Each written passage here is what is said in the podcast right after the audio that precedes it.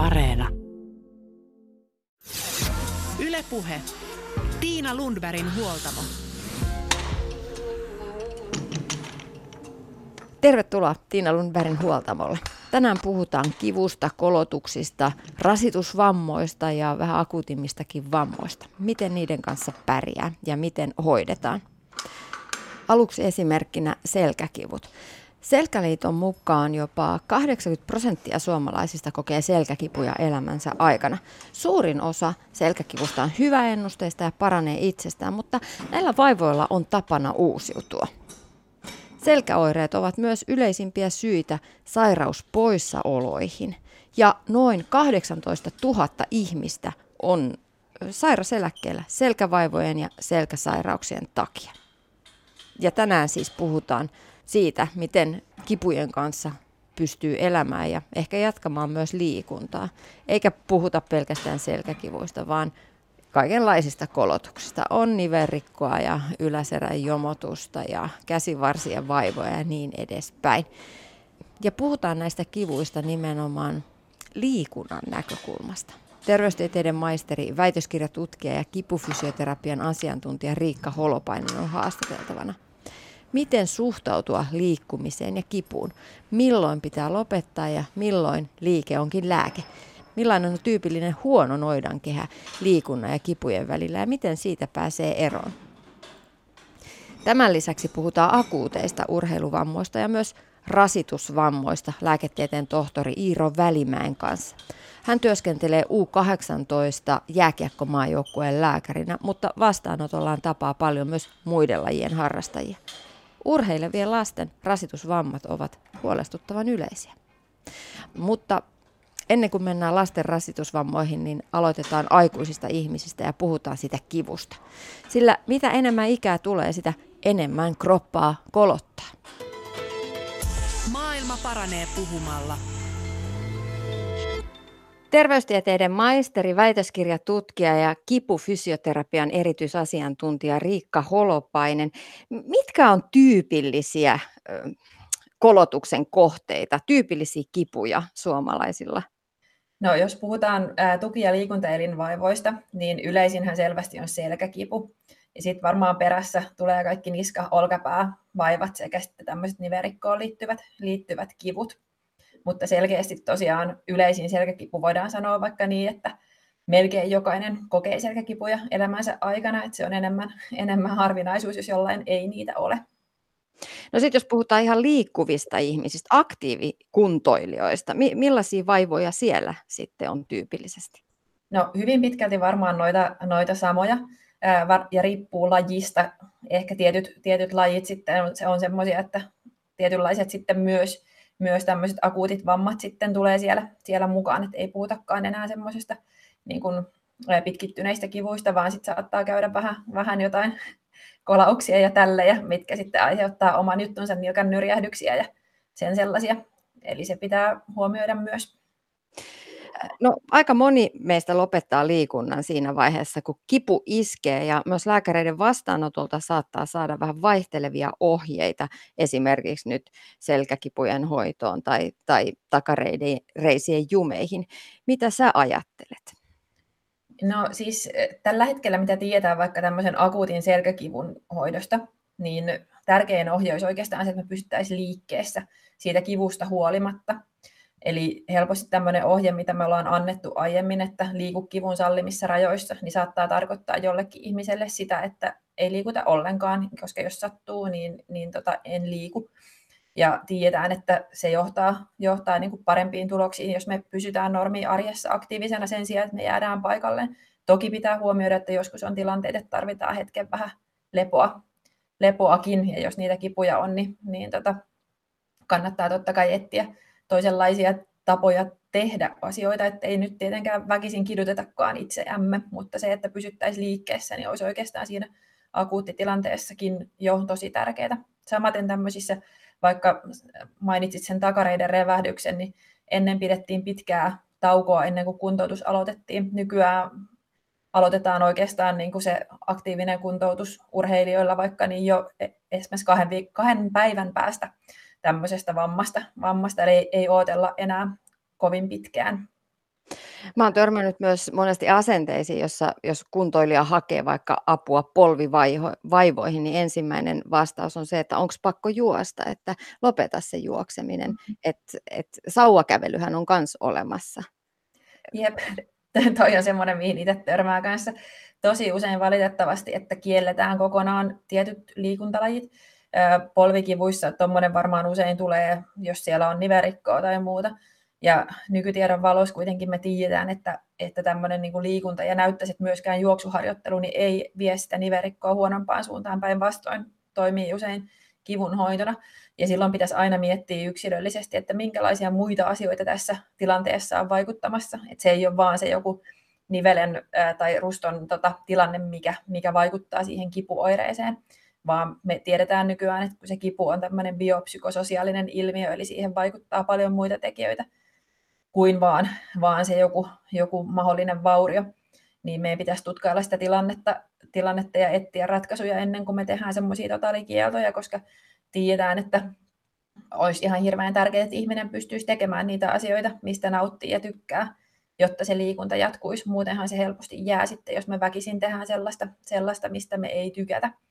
Mutta totta kai joskus on tilanteita, että, että tota, se juoksukaan ei sitten onnistu, mutta paljon harvemmin kuin mitä varmaan usein annetaan ymmärtää. Niin, sä oot tutkinut, Riikka Holopainen, pitkittyneen kivun ja liikkumisen yhteyttä. Ja lähdetään liikkeelle nyt siitä kivun kokemuksesta. Kun selkään sattuu, niin miten ihminen tyypillisesti toimii? No, se riippuu varmaan, miten me reagoidaan siihen kipuun, niin riippuu paljon meidän aikaisemmista kokemuksista ja käsityksistä, mitä meillä on siitä kivusta. Et jos meillä on aiemmin ollut selkä kipeä ja me ollaan huomattu, että okei, okay, fine, että tämä menee ohi, mä pysyn liikkeessä, otan vähän ehkä särkylääkettä ja, ja tota, vähitellen palaan takaisin niihin mun normaaleihin toimiin, niin silloinhan ihminen usein on optimistinen myös sen nykyisen tilanteen suhteen ja, ja tota, pysyy tavallaan liikkeessä eikä, eikä stressaannut siitä. Mutta välillä sitten siinä käy niin, että, että jos ajatellaan, että, että tota, kun se selkä tulee kipeäksi ja se ihminen on saanut semmoista negatiivista tietoa, ajattelee, että tämä on tosi huono juttu, että, että tota, nyt meni pahasti ja tässä, tässä käy huonosti, että, että tota, tämä ei varmaan ikinä tule kuntoon ja ajattelee, että nyt kun mua sattuu, niin mä teen lisää vauriota tänne, tänne tota selälle, kun mä liikun, niin siitä helposti tulee semmoinen noidankehä. Me ruvetaan välttämään kaikkia tärkeitä meille aikaisemmin niin kuin mieluisia toimia, äm, liikkumista esimerkiksi, ja meidän niin kuin se tavallaan toimintakyky lähtee heikkenemään. Ja sitten taas kun me ei tehdä niitä asioita, mistä me tykätään tai nautitaan, niin sitten ei ole mikään ihme, että joskus käy niin, että meidän mieli alkaa jo hirveän korkealla. Ruvetaan liikkumaan jännittyneemmin ja, ja tota, välttelemään, välttelemään asioita. Mm, uneenkin voi joskus olla vaikutusta, eli siitä tulee helposti tosiaan semmoinen noidan kehä, kehä sitten.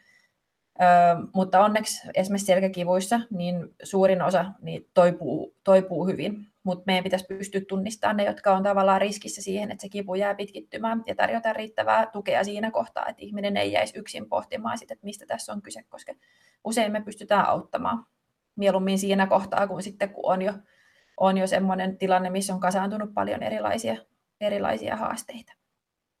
Mutta mä tunnistan tosi hyvin sen pelon siitä, että jos johonkin sattuu, on se sitten polvi tai olkapää tai, tai selkä, että pelottaa se, että entäs jos mä nyt kuitenkin rikon itteeni pahemmin, pahemmin. Ja on voinut saada kokemusta lääkärin vastaanotolta, jossa on vähän moitittu esimerkiksi sitä, että no mitä sä oot nyt mennyt tekemään, kun tämä olkapää on tämmöisessä kunnossa, tai polvi tai selkä. Et, et, se on tosi tunnistettava se pelko, että et, ettenhän mä nyt niin pahenna tätä tilannetta. Jep, ja se on ihan hyväkin miettiä, että osa ihmistä on semmoisia, että ne puskee väkisin, väkisin tavallaan kivusta huolimatta, ja se saattaa olla semmoinen, mikä ylläpitää sit sitä oiretta. Mutta ehkä tavallisempaa on se, että me ruvetaan tosiaan välttelemään ja pelkäämään, ja silloin se liikkuminen jää. Et eihän se ole semmoista yleistä liikkumisen pelkoa, vaan se kohdistuu yleensä just johonkin tiettyihin, tiettyihin tekemisiin, mitkä on sitten siinä arjessa, arjessa tota relevantteja. Ja se on sellainen, missä usein sitten tarvitsee ammattilaisenkin kanssa keskustelua, että löydetään sellaisia juttuja, millä pystyttäisiin pikkasen helppaamaan sitä kipua. Usein me löydetään toisenlaisia tapoja liikkua, että olisi helpompi, helpompi sitten tai vähemmän kivuliasta liikkua. Eli tarkoitan sitä, että varsinkin jos meidän kipu pitkittyy, niin meille syntyy sellaisia tapoja käyttää meidän kehoa, me ruvetaan vaikkapa selkäkipunen rupeaa pidettämään hengitystä liikkuessaan, irvistelemään, tukeutumaan käsiin, käsiin ja, ja tota, liikkumaan varovaisemmin ja hitaammin, jännittyneemmin. Ja ne saattaa taas olla juttuja, mitkä, mitkä sitten on osana ylläpitämässä sitä oiretta. Ja ne voi olla hyvin semmoisia, mitä ihminen ei ole huomannut. Tai sitten ne liittyy niihin käsityksiin, että on aina opetettu, että pitää vetää napaa sisään nostaa selkä suorana ja varovasti ja, ja näin. Eli, eli siellä on niin kuin, se on hyvin yksilöllistä, että miten, miten nämä jutut toimii. Eli semmoisia yleisiä vastauksia tietenkään ei, ei pysty antaa, mutta se on ehkä semmoinen, mitä voi itse tutkailla sitä omaa niin kuin reaktiomalliaan siihen tilanteeseen. Riikka Holopainen, millaiset psyykkiset tekijät sit auttaa erityisesti tässä kivun kohtaamisessa ja sit siitä selviämisessä? Joo, toi on hyvä kysymys. Tosi useinhan me puhutaan vain semmoisista riskitekijöistä, että mitkä altistaa meitä kivuille. Ja meidän kannattaisi ehkä enemmän keskittyä sellaisiin suojaaviin tekijöihin myös. Eli tiedetään, että kun vaikka kahdella ihmisellä ikinä ei ole ihan samanlainen kiputilanne, mutta jos kuviteltaisiin, että olisi joku samanlainen vamma tai joku kiputausta, niin miksi toinen heistä niin voisi olla täysin toimintakykyinen, e, jopa kukoistaa siinä tilanteessa, ja toinen sitten täysin toiminta- ja työkyvytön. Ja sitten jos me katsotaan niitä asioita, mitä tällä hetkellä tiedetään, että mitkä siellä voisi olla vaikuttamassa, niin tosi tärkeinä juttuina nousee esiin, esiin esimerkiksi tämmöinen kuin resilienssi. Eli puhutaan, tarkoittaa suomeksi ehkä sitä, että kyky selvitä niin kuin hyvin vastoinkäymisistä huolimatta.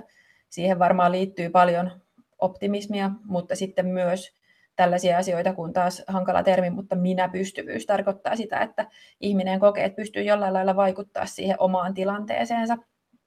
Eli on niitä omia, omia keinoja, ei ole vaan sen kivun armoilla, vaan, vaan tota, kokee, että se on jollain lailla, jollain lailla hallussa. Semmoinen sen kivun hyväksyminen on yksi juttu. Ei tarkoita sitä, että luovutetaan, että tälle ei voisi mitään, mutta, mutta tavallaan, että me lakataan taistelemasta sitä kipua vastaan, vaan yritetään niin kuin ottaa tavallaan semmoinen ajattelutapa, että, että me tavallaan pyritään etsimään keinoja voida hyvin siinä, siinä tota omassa arjessa siitä kivusta huolimatta. Ja usein silloin me päästään myös löytämään niitä keinoja, joilla ehkä saadaan sitten myös vähennettyä sitä kipua. Sitten sosiaalinen tuki on myös ihan hirveän tärkeä, tärkeä juttu siellä, miten perhe, läheiset, työkaverit ja muut suhtautuu ja sitä kautta voidaan saada, saada niitä voimavaroja sitten sinne, sinne kivun kanssa pärjäämiseen. Niin, tämä läheisten tuki on, on varmasti todella tärkeää. Et toisaalta joskus itse, itse huomaan myös, että läheisenä tulee varoiteltua ja äidit mm-hmm. ovat pienestä asti varoitelleet meitä, että älä nyt vaan satuta ja jos sattuu, niin älä nyt vaan mene tee sitä tai tätä tai eh, tuota ja ota nyt varovasti ja muista, että tämä ja tämä. Ehkä se, se sellainen läheisten varovaisuus voi myös sitten altistaa sille liikkumattomuudelle. Joo, kyllä me lapsuudessa opitaan jo sitä paljon, että miten siihen kipuun suhtaudutaan sen kautta, että miten meidän vanhemmat on suhtautunut meidän kipuun. Ja, ja ylipäänsä sitten myös, myös aikuisena, että, että tiedetään, että, että tämmöinen ylisuojeleva läheinen niin on yksi semmoinen tekijä, joka, joka tota, voi olla sitten, sitten semmoinen haitta tai, tai just sen liikkumisen vaikka esteenä. Mutta toisaalta taas ehkä vielä taas oman kokemuksen mukaan, mitä asiakkaiden kanssa on tehnyt töitä, niin yleisempää on sitten semmoinen vähättely ja tavallaan se, että toinen ei niinku tajua sitä tilannetta ollenkaan ja ihmettelee, että miten sä nyt et, niinku, et tee näitä asioita, kun se kipu on näkymätöntä. Niin se on ehkä semmoinen iso, puhutaan tämmöinen tota, taas hankala termi kuin stigma, mutta, mutta just sitä, että koetaan, että ei tule kuulluksi ja ymmärretyksi ja todesta otetukseen kivun kanssa, kun toiset ei ymmärrä, että mistä siinä on kyse, kun ei voi nähdä, että onko se toinen oikeasti kipeä ja miettii, että, että feikkaako se nyt vaan tuota kipua. Niin ja sitten toisaalta myös sellainen ylireippaus voi mm. tulla, tulla sieltä lapsuuden kokemuksista siitä, että sivuuttaa kokonaan ne omat kivut ja sitten tosiaankin vaan yrittää reippaasti eteenpäin ja tilannehan voi mennä sitten huonompaankin suuntaan. Kyllä, sekin. Kumpaan suuntaan, suuntaan vaan se voi, voi tavallaan niin kehittyä. Eikä usein ne ei ole ihan niin, niin kuin selkeitä, että ei, ei me niin kuin hirveän pienestä pilalle mennä, mutta sitten ehkä usein kun niitä asioita kasaantuu, niin, niin niitä rupeaa syntymään semmoisia muistikuvia siihen kipuun liittyen ja, ja toiminta, toimintamalleja sekä lapsuudessa että myöhemmin myös aikuisuudessa. No miten sitten viisas fysioterapian asiantuntija voi auttaa asiakasta lähtemään liikkeelle, vaikka kolottaakin ja vaikka sitä kipua on? No ensinnäkin ihan hirveän tärkeä ensin on se, että me yritetään niin kuin nähdä sen meidän asiakkaan näkökulma, eli kuunnellaan se tarina kunnolla, mistä siinä on kyse, minkä, minkälaisia tekijöitä siellä ihmisen arjessa on, on vaikuttamassa siihen kipuun, mutta toisaalta taas, miten se kipu vaikuttaa sen ihmisen arkeen. Millaisista asioista, onko jotain sellaista, mistä ihminen on huolissaan, mm, mitä se ihminen itse ymmärtää, mitä se ajattelee, että, että tota, mistä se kipu johtuu. Ja niiden kautta niin kuin löydetään tavallaan, onko siellä jotain sellaisia asioita, mitkä ehkä on siellä ylläpitämässä sitä oiretta.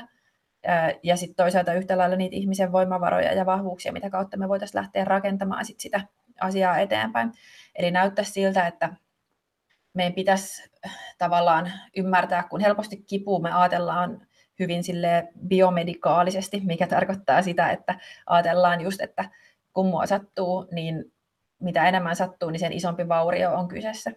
Ja nykyään ymmärretään, että näin ei ole, että siihen vaikuttaa paljon muita eri tekijöitä. Eli meidän pitäisi ymmärtää sitä kipua laajemmin, ne muutkin tekijät, jotka siihen, siihen kivun kokemukseen vaikuttaa.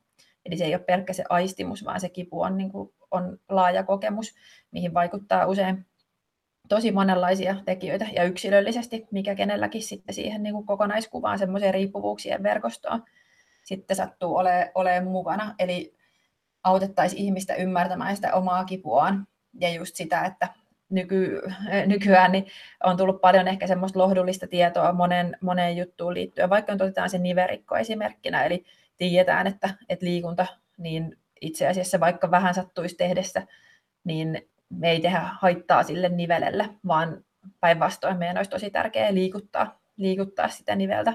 Monessa muussakin vaivassa niin ymmärretään, että tämmöinen, että me pysytään liikkeessä pienestä kivusta huolimatta, niin, niin johtaa lyhyellä tähtäimellä jopa parempiin tuloksiin, eikä aiheuta haittaa pitkällä tähtäimellä, eli sen ymmärryksen kehittäminen. Ja sitten oikeastaan niin kuin siinä samassa yhteydessä sehän ei niin kuin muutu sitä tietoa kaatamalla, vaan meidän pitäisi auttaa ihmistä saamaan semmoisia pieniä onnistumisen kokemuksia. Eli Eli löydettäisiin semmoisia tapoja liikkua, jotka ei vie sitä tilannetta huonoon suuntaan. Ne voi olla ihan pienistä jutuista kiinni.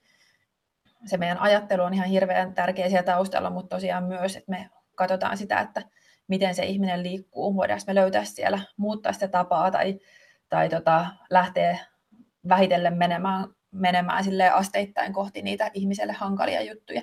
Ja tosi tärkeää, kun tiedetään, että meidän, jos me annetaan semmoisia tylsiä pitkiä kotiharjoitelistoja, niin aika moneltahan ne jää tekemättä, että me kytkettäisiin se, se tavallaan se tekeminen johonkin sen asiakkaan kannalta tärkeäseen tavoitteeseen, eli mentäisiin mentäis kohti, kohti jotain semmoista, mitä ää, sillä ihmisellä on kivun takia jäänyt tekemättä, ja että sitä kautta syntyisi sitten, sitten sitä minä-pystyvyyttä, eli sitä kokemusta ihmiselle, että mä pystyn vaikuttamaan tähän mun tilanteeseen, ja, ja tota, tästä päästään eteenpäin.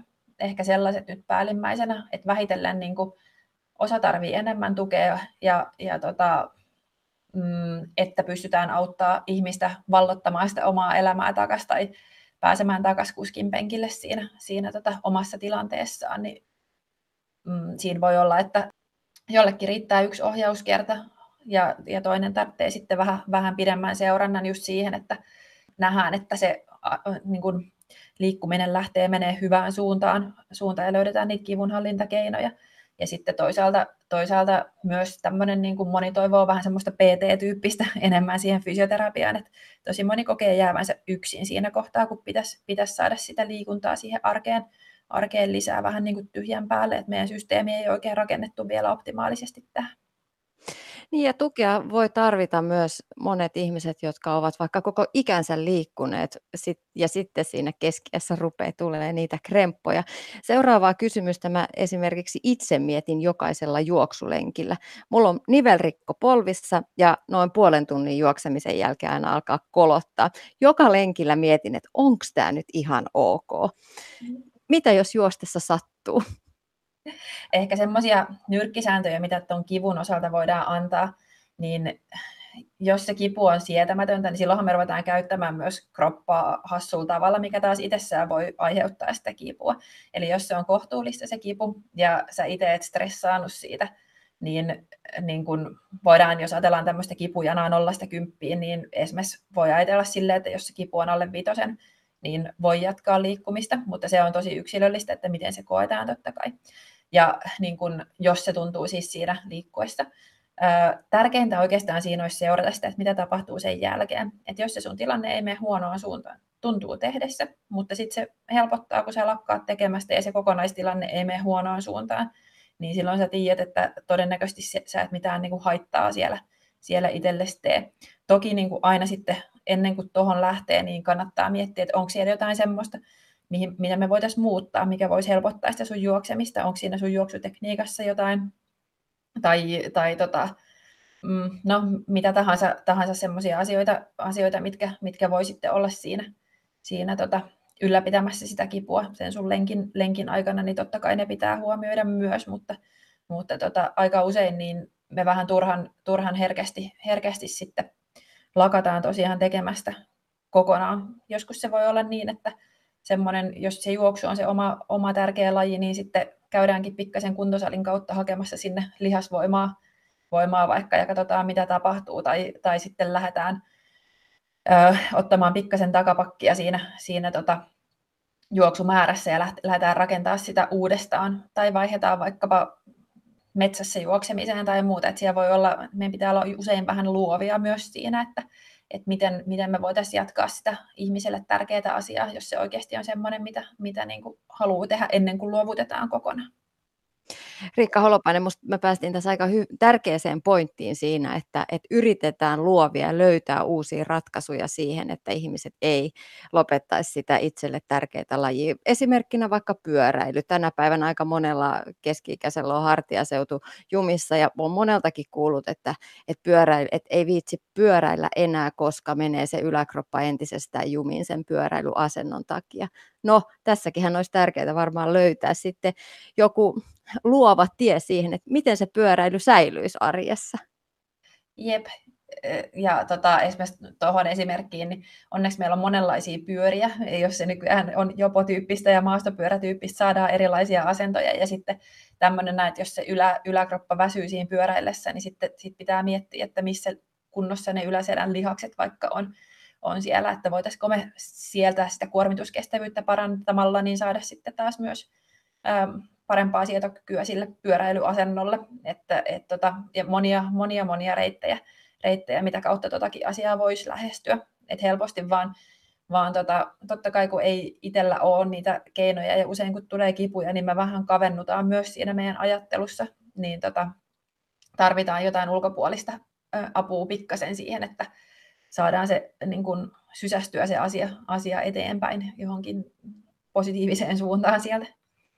Niin ehkä tässäkin pitä, pitäisi muistaa ja tiedostaa itse se negatiivinen vinouma, mikä ihmisellä on ajatuksissa. Että et jos koskee, niin sit, sit sitä herkästi rupeaa ajattelemaan myös niitä, niin että no voi ei, ja tämä oli tässä, ja nyt ei tule mistään mitään, ja mä oon niin kipeä, eikä onnistu, ja vitsi joudun lopettamaan tämän mun rakkaan harrastuksenkin, ja sitten mulla ei ole enää mitään kivaa elämässä. Ja se, ja se, se kapeuttaa nimenomaan sit myös niiden luovien ratkaisujen löytämistä. Mm. Ja sitten semmoinen, niin joskus tosiaan on, on semmoinen tilanne, että me ei vaan voida enää tehdä sitä meidän jotain ää, rakasta lajia, niin silloin semmoinen kysymys, minkä voi kysyä itseltään, on se, että mitä ää, mulle tärkeää tämä niin kuin laji palvelee tässä, tässä niin kuin mun elämässä.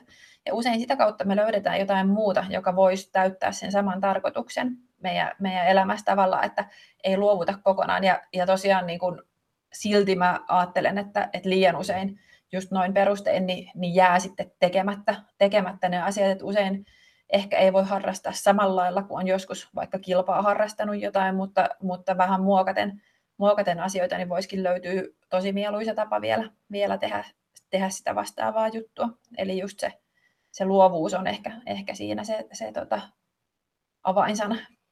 Niin, että sit toisaalta sit löytyisi niitä samoja elementtejä siitä uudesta harrastuksesta, jota vaikka vanhassa on ollut. Otetaan nyt ihan käytännön esimerkki, että jos ihminen on vaikka harrastanut telinen voimistelua, jossa kehon hallinta ja tällaiset asiat, tasapaino ja tai temppujen tekeminen on, näytellyt isoa, isoa roolia, niin ehkä sitten jostain rauhallisemmasta joogatyyppisestä harjoittelusta voisi saada niitä samoja fiiliksiä. Joo, ja varmaan just se, että lähtisi rohkeasti kokeilemaan, Et helposti me sitten, sitten tyrmätään jo, jo ennalta. Mä itse olin joskus hirveä joogan ja pilateksen vastustaja, ja mä ajattelin, että musta ei ole siihen, että mä harrastan vaan tämmöisiä rajumpia lajeja, mutta sitten vähitellen kun on lähtenyt tekemään, niin on oikeastaan niin kuin ruvennut tykkään niistä tosi paljonkin.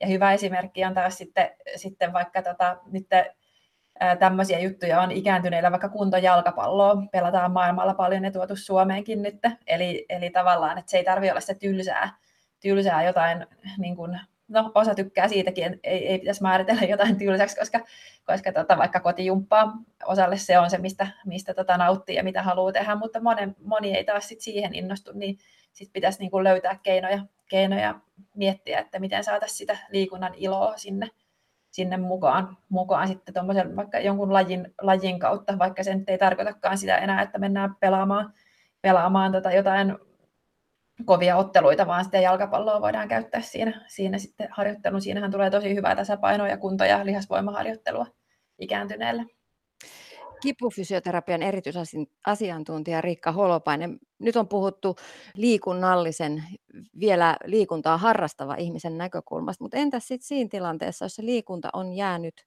jo kokonaan erilaisten kipujen takia, millaisin askelein voi lähteä sitten löytämään liikuntaa uudesta elämänsä? Jep. Meidän uusi liikuntasuositushan on ihan mahtava tässä. Eli aiemmin meillä oli vain tietyt niin kuin, tuntimäärät, mitä pitää tiettyä asiaa harrastaa, harrastaa tota, viikossa, jotta se meidän liikuntasuositus täyttyy. Mutta nykyään ymmärretään se, että kaikki pienikin liike on hyödystä. Eli tämmöisellä pienten askelteen tekniikalla lähtisin liikkeelle. Eli, eli muistettaisiin niin kun palkita ja kannustaa itseämme kaikesta siitä, mitä me jo tehdään. Ei vaan niin kun soimattaisi itseämme, että ei täyty tämä liikuntasuositus ehkä toden, todennäköisesti moni ihminen liikkuu itse asiassa paljon enemmän kuin luulee, kun vaan huomioitaisiin se kaikki arkiliikunta, mitä siellä on. Eli siitä, siitä voisi lähteä liikkeelle. Eli pienistä palasista lähteä kasaa sitä ja etsimään sitä, mitä toimisi itselle. Ja siitä sitten lisäten, kun me saadaan niitä onnistumisen kokemuksia, että tavallaan saataisiin luotua meidän tota, järjestelmälle todistusaineistoa siitä, että on ok liikkua. Ja jos on tämmöinen ollut pitkään kipu ja, ja, ja siellä on niin kuin pitkään jatkunut tilanne, tilanne niin tota, usein tietty siitä tarvitsee sitten jonkun ammattilaisen vähän rinnalla kulkijaksi siihen, siihen aluksi, että olisi sitä riittävää tukea ja seurantaa siinä, siinä ettei se sitten tota ensimmäiseen ensimmäiseen vähän kipeytymiseen sitten kaadu se, se harjoittelu, vaan, vaan nimenomaan, että olisi keinoja sitten muokata sitä tekemistä siinä kohtaa, jos, jos joku aiheuttaa oireita ja miettiä, että mitä muuta tässä on meneillään. Usein sitten, jos onkin vaikka tämmöinen, että on pystynyt tekemään jotain treeniä ja sitten tällä kertaa tuleekin kipeäksi, niin se ei ehkä johtunut siitä treenistä, vai voi olla jotain tällaista, että vaikka jos me nukutaan huonommin, niin me ollaan herkempiä kivulle, tai, tai jos meillä on stressiä meidän perheessä, jos, jos ihminen, ihminen vaikka riitelee kovasti, niin tiedetään, että ollaan kivuliaampia seuraavana päivänä. Eli, eli pitäisi huomioida tosi laajasti ne, ne tekijät, jotka vaikuttavat siihen, siihen kipuun, että, että me voidaan päästä sieltä, sieltä liikkeelle ja miettiä just se, että mikä olisi se tukiverkosto. Eli tietää, että tämmöinen elämäntavan muuttaminen ei ole, ei ole ihan yksinkertaista, vaan sillä, että me nyt päätetään, että selkeän, selkeän toteutettavissa olevan suunnitelman siihen, siihen ja vaikka laittaisi kalenteriin niitä, niitä liikuntakertoja, monia eri, eri tapoja tavallaan tehdä mahdollisimman helpoksi se asia. Lenkkarit valmiiksi ja jumppavaatteet aamulla, aamulla sängyn viereen, että ne on siinä, siinä sen sijaan, että, että tota, telkkarin kaukosäädin on siinä ensimmäisenä rinnalla. Eli sen ympäristön muokkaaminen näyttäisi olevan myös sellainen juttu esimerkiksi, mikä, mikä tuommoisessa muutoksen tekemisessä voisi olla, olla tota apuna. Paljon pieniä juttuja, juttuja mitä voisi sitten, sitten siinä kohtaa niin kuin tehdä, että se ei ole vaan sen varassa, että minä nyt päätän. Ne yritykset loppuu usein aika lyhyen. No kuinka hyvin tänä päivänä on tarjolla apua sitten pitkittyneen tai sen kroonisen kivun kanssa eläville ihmisille? Kuinka, onko mahdollisuutta saada fysioterapian ammattilaista siihen rinnalla kulkijaksi, joka tsemppaisi sitten liikkeelle? No se varmaan riippuu vähän, että miten, jos onko työterveyshuoltoa, millä alueella asuu. Varmasti hyvin paljon niin kuin, alueellisiakin eroja siinä, että miten tämmöinen kivuhoito hoito toimii. Keskimäärin meidän Suomessa ei olla hirveän tyytyväisiä tämmöisen pitkittyneen kivun hoitoon, mutta sitten monin paikoin on tosi hyviä käytäntöjä. Ja ehkä meidän pitäisi nykyään, niin jos ajatellaan niin resurssienkin kannalta, plus sen kannalta, että mistä on hyötyä, niin pitäisi hyödyntää enemmän tämmöistä ryhmätoimintaa, yhteistyötä terveydenhuollon ja liikuntatoimen välillä, että saataisiin sitä niin kuin jatkuvuutta sinne, että meidän terveydenhuollon resurssit ei riitä siihen, että, että tota, kaikki, kaikki tota, käy vaikka viikoittain fysioterapeutin kanssa treenaamassa, eikä siihen ole mitään tarvetta. Me tiedetään, että tämmöinen niin kuin itsenäinen harjoittelu, jos se on vain seura, seurannassa jollain lailla, tai ryhmämuotoinen harjoittelu on ihan yhtä tehokasta. Eli, eli meidän pitäisi ehkä kohdistaa niitä meidän resursseja vähän, vähän paremmin sitten, jotta me saadaan niille, jotka tarvitsevat, niin riittävää tukea, ja sitten toisaalta me saataisiin karsittua sieltä, että me vähän tällä hetkellä todennäköisesti ylihoidetaan sitten semmoisia, jotka pärjäisi pärjäis muutenkin. Eli tällaisia, mutta ei meillä ole oikein vielä tietoa siitä, että mikä olisi semmoinen optimaalinen systeemi, systeemi tähän, joten, joten tota, se on niin kuin testattava, testattava sitten, sitten tota, ja olisi otettava käyttöön sitten kansallisesti semmoisia hyväksi todettuja käytäntöjä ehkä laajemmin, että kaikki ei yritä keksiä pyörää uudestaan. löytyykö jostain jotain erinomaisia esimerkkejä, että miten, miten tätä asiaa on lähdetty hoitamaan joissain niin kuin hyvissä esimerkkipaikoissa? No, mä en nyt osaa suoraan sanoa, äh, sanoa tota mitään, mitään tiettyä paikkakuntaa tai muuta, mutta tiedän, että tällaisia tosi hyviä äh, niin kuin yhdistämisesimerkkejä on just siitä, että, että tota, se toimii saumattomasti niin, että kun ihminen menee, tulee vaikka fysioterapeutin vastaanotolle, niin ehkä, ehkä ensin hän käy yksilöllisesti siellä muutaman kerran, sitten, sitten se voi jatkua ryhmässä niin, että saadaan sitä harjoittelua liikkeelle. Ja sitten sen jälkeen, sen jälkeen se niin kun jatkuukin sitten, sitten tavallaan liikuntatoimen puolella, siirtyykin sinne tota kunnalliseen niin kun ryhmään, jolloin se ihminen ei jää yksin. Ja sitten siinä rinnalla voidaan tarvittaessa ottaa sit niitä yksilökäyntejä. Eli, eli niin kuin tällaista tiedän, että on, mutta en itse asiassa tällä hetkellä muista, että mistä päin, mistä päin Suomeen, Suomeen suoraan tällainen malli löytyy, tämän tyyppistä löytyy esimerkiksi meillä täällä Lappeenrannassa päin. päin. Ei varmasti vielä ihan optimaalisesti toimivaa täälläkään, mutta tota, siis tällaisia niin kuin hoitopolkuja on kehitetty, kehitetty että, että tavallaan tunnistettaisiin ne, joilla on se kivun pitkittymisen riski siinä varhaisessa vaiheessa, ja silloin saataisiin saatais siitä kohtaa ää, riittävää tukea tukea sinne. Tällaisia esimerkiksi Mikkelissä, Mikkelissä kehitellään tällä hetkellä tota, kollegan väitöstutkimus meneillään siellä. siellä eli tota, monenlaisia. Keravalla on hyvä, hyvä kivunhoidon kehittämisen projekti meneillään. Työterveyshuollossa Helsingin kaupunki on ollut edelläkävijä tässä, tässä ja näin. Eli, eli tota, paljon, paljon, paljon tehdään meillä täällä Suomessakin, mutta tota, tarvitaan vielä lisää tietoa, että mikä olisi sitten se optimaalinen tapa ja se vaatii tietenkin myös, myös todennäköisesti muutoksia meidän jollain lailla sitten järjestelmätasolla, että, että saadaan resurssit ohjattua oikein. Riikka Holopainen, äh, kipufysioterapian erityisasiantuntija, otetaan yhteenvetona tässä vaiheessa. Tämä on minusta mielenkiintoista. Fysioterapia ei olekaan niin kuin pelkkää lihasten manipulaatiota, vaan siellä on myös mukana ymmärrys ihmisen mielen toiminnasta. Miten saada asiakas liikkeelle, jotta kolotukset vähenisivät? Mm, hyvin sanottu. Joo, eihän me voida hoitaa vaan jotain kivuliasta kehonosaa, vaan meidän pitäisi hoitaa sitä ihmistä, jolla se kivulias, kivulias kehonosa on. Eli mitä me nykyään ymmärretään ihmistä, niin, niin tota, kyllähän me tiedetään, että, että tota, ihminen on tämmöinen biopsykososiaalinen olento, eli, eli meidän, meidän tota, kaikki niin kuin meidän hyvinvointiin vaikuttaa sekä ne psyykkiset, fyysiset, sosiaaliset elämäntapatekijät, ja me ei voida tavallaan tarkastella yhtä niistä, niistä vakuumissa, vaan meidän pitää ymmärtää sitä, sitä ihmisen käyttäytymistä laajemmin. Ja just, just noin kuin sanoit, niin, niin tota, ne psyykkiset tekijät on yksi, yksi tärkeä osa ja sosiaalinen puoli on sellainen, mitä, mitä tota ymmärretään vielä vähän huonommin, mutta koko ajan, koko ajan niin kuin siitäkin tulee paljon paljon lisää tietoa, että mi, millaisia vaikutuksia siellä, siellä on ja sitä kautta sitten meille lisää ymmärrystä siihen, että miten me voitaisiin hoitaa sitä kipua paremmin. Riikka Holopainen, puhutaan lopuksi vielä hetki ennaltaehkäisystä.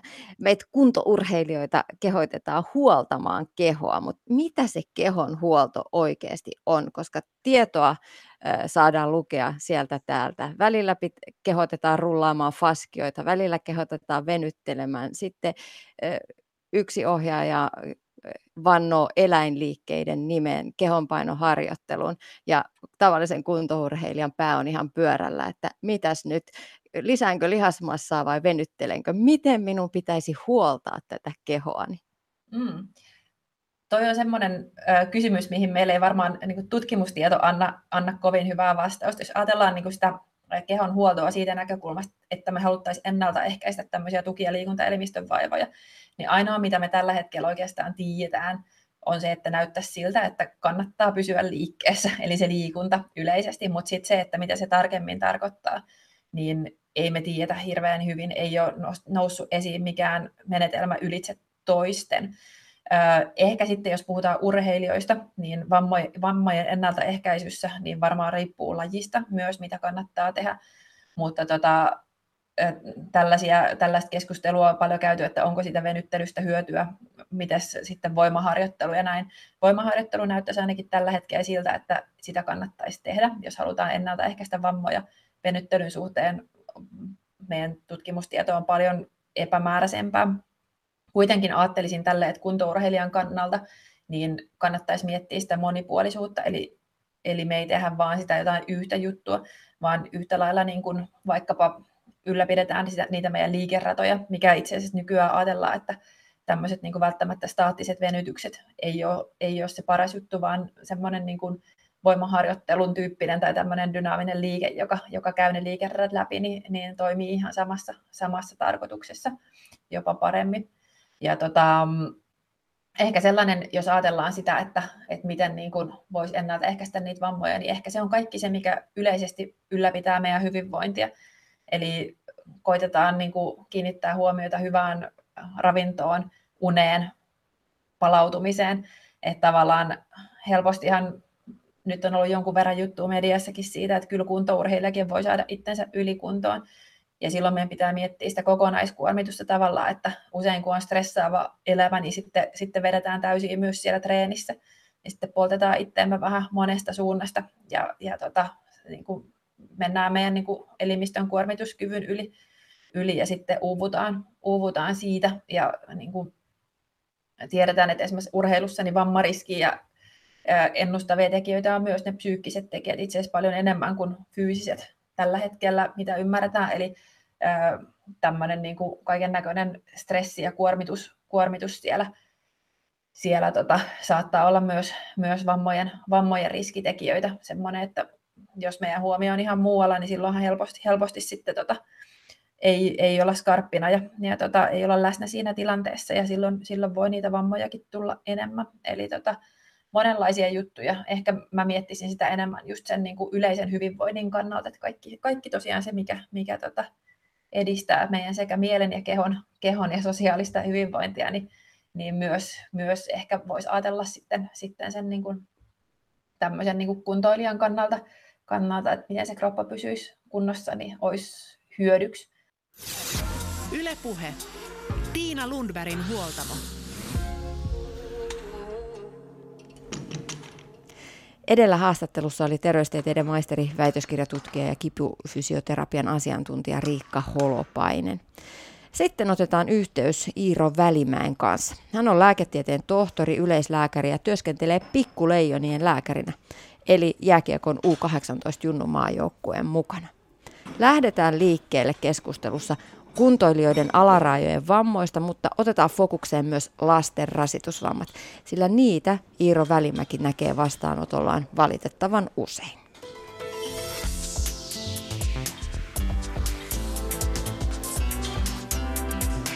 Yle puhe. Lääketieteen tohtori, pikkuleijonien lääkärinäkin toimiva Iiro Välimäki.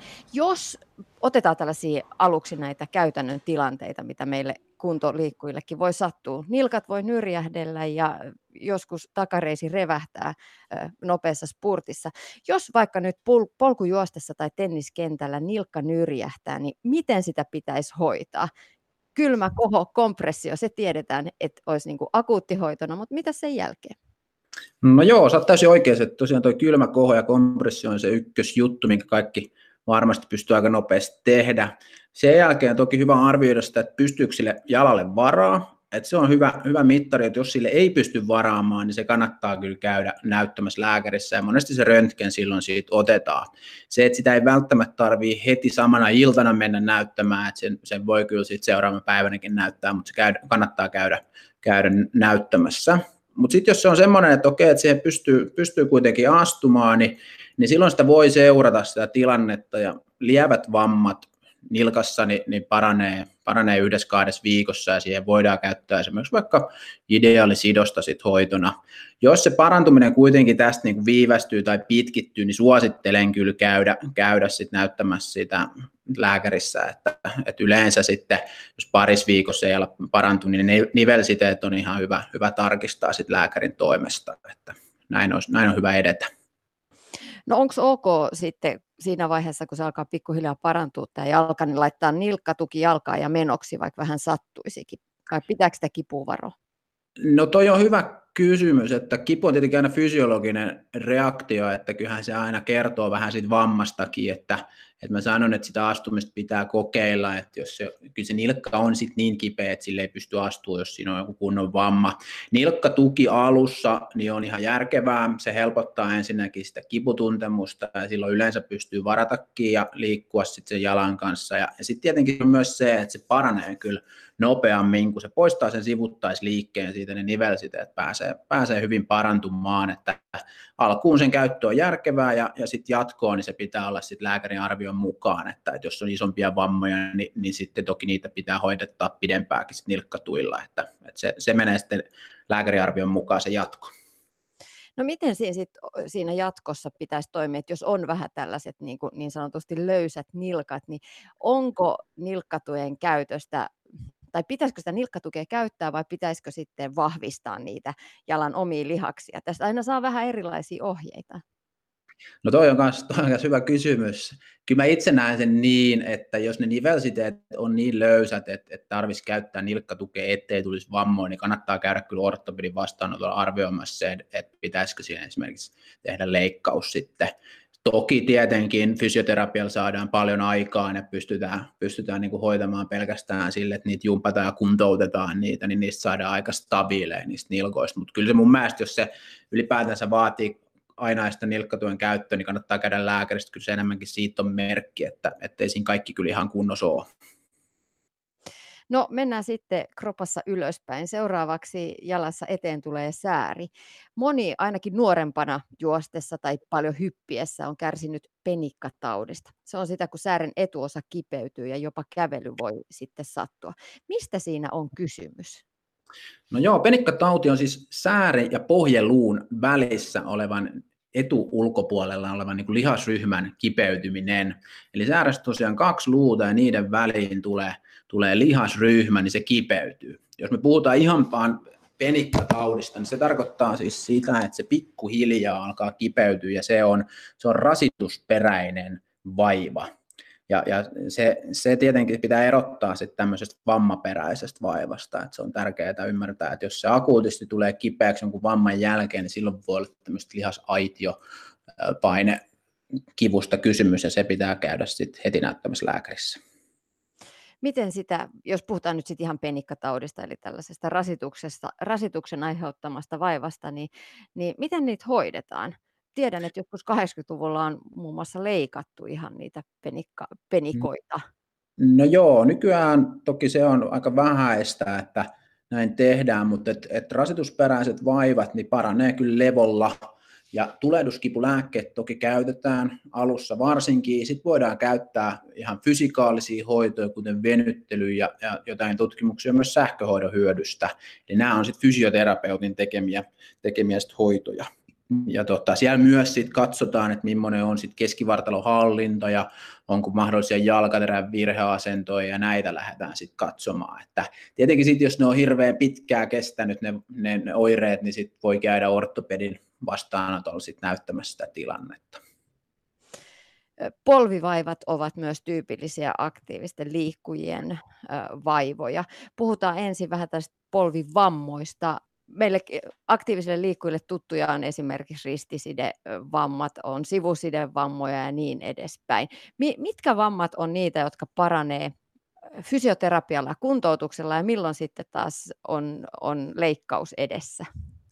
No nyt oli kyllä laaja kysymys. Tota, no joo, tuohon on ehkä vaikea vastata hirveän lyhyesti, mutta kyllähän tämä on niin kuin lääkärin arvio siinä, että mikä sitten tarvii sen leikkauksen. Että tuota, sivusiden vammat tyypillisesti paranevat ilman leikkausta, lievät kierrokkovammatkin paranevat ilman, ilman leikkausta, että, että nämä ovat ehkä tyypillisiä. Eturistisiite vamma, niin usein jos on nuori urheilija ja paljon liikkuu, niin, niin leikataan, mutta ilman eturistisiitäkin pärjää, että, että sitä nyt ei, ei välttämättä arjessa tarvitse. Se riippuu vähän siitä taustasta ja siitä, siitä tota, tilanteesta ja tapauksesta, että sen mukaan yleensä mennään, mutta, mutta toki, toki osaa pystytään hoitamaan leikkausta ja jotkut sitten vaativat sen leikkauksenkin. No puhutaan sitten näistä rasitusvammoista, koska ne on, ne on esimerkiksi lapsi, lapsilla ja nuorilla valitettavan ää, yleisiä ja usein siellä polvissa, polvissa niitä on. Mitkä on lapsille tyypillisiä rasitusvaivoja polvissa? No tää, tässä tota, polven etuosan kiputilat on ehkä ne niin kuin isoin kapittelin pol, polvirasitusvammoissa lapsilla ja täällä löytyy erilaisia sit diagnooseja, kuten Osgood-Slatter ja puhutaan tämmöistä polvilumpion kondromalasiasta ja hyppääjän polvesta, että nämä on ehkä semmoisia tyypillisimpiä, mitä, mitä lapsilla sitten löydetään. Millaisella hoidolla niistä sitten pystyy palaamaan takaisin urheilun ja rakkaiden harrastustenkin pariin? No joo, yleensä lepo riittää, että, että kyllä nämä kaikki aina paranee. Että se levon pituus tietenkin määrittyy sitä aika paljon siitä rasitusvammaasteesta, että millainen se on, mutta kyllä kaikki paranee levolla. Ja se ei tarkoita sitä, että pitäisi levätä halvaantuneen kotona, että, että siinä saa kyllä tehdä ja liikkua sen kivun mukaan. Että, että yleensä poistetaan se liikuntamuoto, mikä tuottaa sitä kipua siihen kyseiseen kohtaan. Oli sitten kysymyksessä polvi tai nilkka tai mikä vaan alue, niin, niin silloin voidaan kuitenkin silti liikkua, että sitä liikkumista ei pidä pelätä, ja, ja se yleensä lääkärissä käydään läpi, ja fysioterapeutinkin kanssa voidaan käydä läpi, että mitä voi tehdä, ja miten niin kuin edetään siinä kuntoutuksessa, ja sitä aikaa vaan tarvitaan. Että. Mutta on tosi hyvä muistaa, koska, koska kuitenkin löytyy sit aina, että vaikka ei hyppiä voisikaan, niin voi tehdä monenlaisia muita harjoitteita, vaikka se sitten oman, oman sen joukkueen tai harrastusryhmän mukana joskus se vaan niin kuin unohtuu ja sitten jäädään kotiin ja pelätään ikään kuin sitä liikaa. Joo, se on, se on ihan totta, että tässä on aina hyvä, hyvä muistaa se, että ei se tarkoita mitään totaalilepoa, eikä missään nimessä kannatakaan niin levätä vaan kokonaan. Että totta kai pitää, pitää siihenkin kiinnittää huomioon, mutta sitten voidaan esimerkiksi ottaa fillarointia tai uimista tai muuta mukaan sit sinne, että pystytään aina, aina löydetään jotain liikuntamuotoa. Niin, äh, lääketieteen tohtori Iiro Välimäki, viime vuosina on alettu puhua yhä enemmän lasten rasitusvammoista. Alasedän rasitusmurtumia on aika monessa lajissa, ne on hyvin tavallisia, ja nyt ei puhuta pelkästään voimistelusta tai taitoluistelusta, vaan on lätkässä, salibändissä, jalkapallossa, alppihiihdossa. Onko näiden lajien harjoittelussa jotain vikaa, jos lapset hajoavat? No joo, harjoittelu on toki, toki iso tekijä siinä, että sohvaperunoille ei ole koskaan rasitusvammoja, mutta toinen tärkeä tekijä ymmärtää on se, että kun lapsi kasvaa, niin se luusto kehittyy epätasaisesti ja sitten ne luulihasliitokset, niin ne on rustoa. Niin nämä on alttiita sit rasitusvammoille, kun urheillaan paljon. Et se lapsi ja nuori kestää kyllä sit kovaakin rasitusta, jos se saa vastapainoksi tarpeeksi lepoa että se on niin kuin pitää ymmärtää. Et tärkeää myös on, että se harjoittelu on mahdollisimman monipuolista, että, että valitettavasti tänä päivänä näkee enemmän ja enemmän juuri näitä alaselän rasitusmurtumia, mutta myös näitä, vielä enemmän ehkä näitä rasitusosteopatioita, joka on tämmöinen rasitusmurtuman esiaste. Ja, ja ne kyllä on näistä mun etä mainitsemista asioista kiinni. Eli silloin kun kasvetaan, niin silloin treenataan liikaa siihen lepoon nähden ja, ja sitten se on liian yksipuolista se harjoittelu, niin silloin tulee tämmöisiä ongelmia. Millainen vaiva tai vamma se alasedän rasitusmurtuma tai alkava rasitusmurtuma on? No se on yleensä semmoinen, joka ilmenee liikkuessa kipuna. Kyllä sitten kun se pitkälle menee, eli tähän rasitusmurtuma-asteelle asti, niin se saattaa jo levossakin sitten särkeä, mutta yleensä se liikkuminen tuottaa sitten kipua sinne alaselkään ja taivuttelut tyypillisesti saattaa tuntua, että, että se on hyvä aina käydä näyttämässä lääkärissä ja magneettitutkimus on se kaikista tärkein tutkimus silloin. Että. Minkä tyyppinen harjoittelu sitten ennaltaehkäisisi just nimenomaan näitä, näitä alasedän vaivoja ja jopa niitä rasitusmurtumia? No joo, kyllä se pitäisi olla monipuolista, että nykyään liian niin kuin, ha, niin kuin aikaisessa vaiheessa joudutaan sitten jo valitsemaan sen laji, eli, eli lapset joutuvat sen, sen niin kuin tietyn lajin valitsemaan, ja, ja silloin se tietenkin yksipuolistuu se harjoittelu, mutta tietenkin siellä lajin sisälläkin se, se harjoittelu on liian yksipuolista, eli liian niin kuin lajinomaista, että, että se pitäisi olla mahdollisimman pitkälle niin mahdollisimman monipuolista, ja sitten se pitäisi olla myös yksilöllistä, että ne lapset kasvaa eri, eri tahtiin siellä joukkueen sisällä, ja, ja tietenkin yksilöurheilijoiden kohdalla se on myös yhtä tärkeää, että se pitäisi aina tehdä niin kuin yksilöllisesti ne harjo, harjoitusohjelmat, nyt, nyt puhun niin kuin oheisharjoitteluista, eli kyllä mä näen itse, että olisi kyllä tosi tärkeää käydä fysioterapeutin arvioissa, että, että siellä katsotaan, millainen se on se keskivartalohallinta, millaiset on alarajojen linjaukset, onko siellä jotain virheasentoja esimerkiksi nilkoissa tai polvissa, ja sitten katsotaan nivelten liikkuvuuksia ja onko lihas jäykkyyksiä, jännityksiä, tämmöisiä tilanteita, ja niin, niin niitä sitten lähdetään työstämään parempaa kuntoon, niin silloin se lapsi kestää myös sitä kovaakin harjoittelua ja vähän sitä yksipuolistakin harjoittelua enemmän, kuin nämä on kunnossa, mutta mutta tämä, tämä pitää ymmärtää niin kuin kokonaisuutena, että, että pelkästään se, että, että me niin kuin levätään tarpeeksi ja harjoitteluun nähden, että me tarvitaan myös se koko kokonaisuus niin, että myös se ravitsemus ja uni olisi kunnossa, eli, eli tämä on, tämä on iso, iso kokonaisuus tämä urheilu. No, jos puhutaan vielä nimenomaan siitä alaselän ongelmista ja rasitusmurtumasta, niin tar- tarkoittaako se niin kuin väistämättä sitten myös näillä lapsilla, joilla, joilla näitä oireita on, niin sitten sen oman lajin lopettamista, vai voiko siitä vielä kuntoutua sitten pelikuntoon ja, ja voimistaa no, kuntoon? Joo. Hyvä kysymys. Ei missään nimessä tarkoita sitä, että pitäisi lopettaa se laji. Ja toki tietenkin silloin, kun on pitkiä pätkiä, joudutaan olla pois, ja puhutaan tämmöistä rasitusmurtumasta, mikä voi joskus viedä jopa vuoden, niin siinähän sitten äkkiä käy niin, että se motivaatio siihen liikkumiseen urheiluun sillä lapsella sitten lopahtaa. Ja sitä kautta tulee niitä lajin lopettamisia. Et enemmänkin mä sen niin, niin näin omassa työssäni kuin niin, että, että se itse vamma niin kun pakottaisi lopettamaan. Kyllä niitäkin joskus näkee, mutta kyllä ne lähestulkoon aina paranee, paranee ja kuntoon saadaan, kun tarpeeksi vaan aikaa sille annetaan. UKK-instituutin urheilulääkäriasema on tehnyt arvokasta tutkimusta nimenomaan lapsijalkapalloilijoiden keskuudessa. Ja näistä tutkimuksista on, on voitu todeta, että hyvällä ja lajinomaisella alkulämmittelyllä voidaan välttää vammoja. Sä tulet Iiro Välimäki nimenomaan jääkiekon maailmasta ja esimerkiksi Junnu maajoukkuetoiminta on tuttua. Kuinka paljon siellä kiinnitetään huomiota nimenomaan tähän oheisharjoitteluun ja nimenomaan siitä näkökulmasta, että se oheisharjoittelu ei ole pelkästään sitä, että tullaan vahvemmiksi ja kovemmiksi pelaajiksi, vaan myös, että sillä voidaan ehkäistä niitä vammoja. No joo, meillä tosiaan U18 maajoukkoissa, niin meillä on fysioterapeutti aina mukana näissä meidän leireillä, ja hän vetää kaikki alkulämmittelyt, eli kyllä siellä panostetaan tosi paljon siihen, ja on totta, että, että siellä alkulämmittelyllä niin voidaan sitä kroppaa virittää sellaiseen kuntoon, että, että pystyttäisiin välttämään vammoja. Että kyllä sillä on iso, iso merkitys. Totta kai sitten siitä on hyvä mun mielestä eriyttää oheusharjoittelu, että alkulämmittely on sitten ennen harjoittelua, mutta sitten niin kuin harjoitusten lisäksi, jos puhutaan vaikka jääkiekosta, niin jääharjoitusten lisäksi on sitten näitä oheisharjoitteluja, siellä voidaan sitten keskittyä tämmöisiin heikkoihin osa-alueisiin, kuin esimerkiksi vaikka keskivartalon hallinta ja tämmöisiä, niin ne, ne on erittäin tärkeitä kyllä, jos pohditaan, pohditaan näitä vammojen ehkäisyä. Että. No, tässä on nyt käyty läpi muutamia, muutamia lapsille ja miksei aikuisillekin tyypillisiä rasitusvammoja. Yksi, yksi tyypillinen, mitä esimerkiksi nuorilla jalkapalloilijoilla ja voimistelijoillakin on paljon, niin on, on Severinin tauti, joka on sitten taas siellä jalka, jalkapohjassa kantapään alueen vaiva. Onko jotain konsteja, millä sitä voi estää? No Severin tauti tosiaan on niin akillisjänteen kiinnityskohdan kiputila siellä kantapään takana.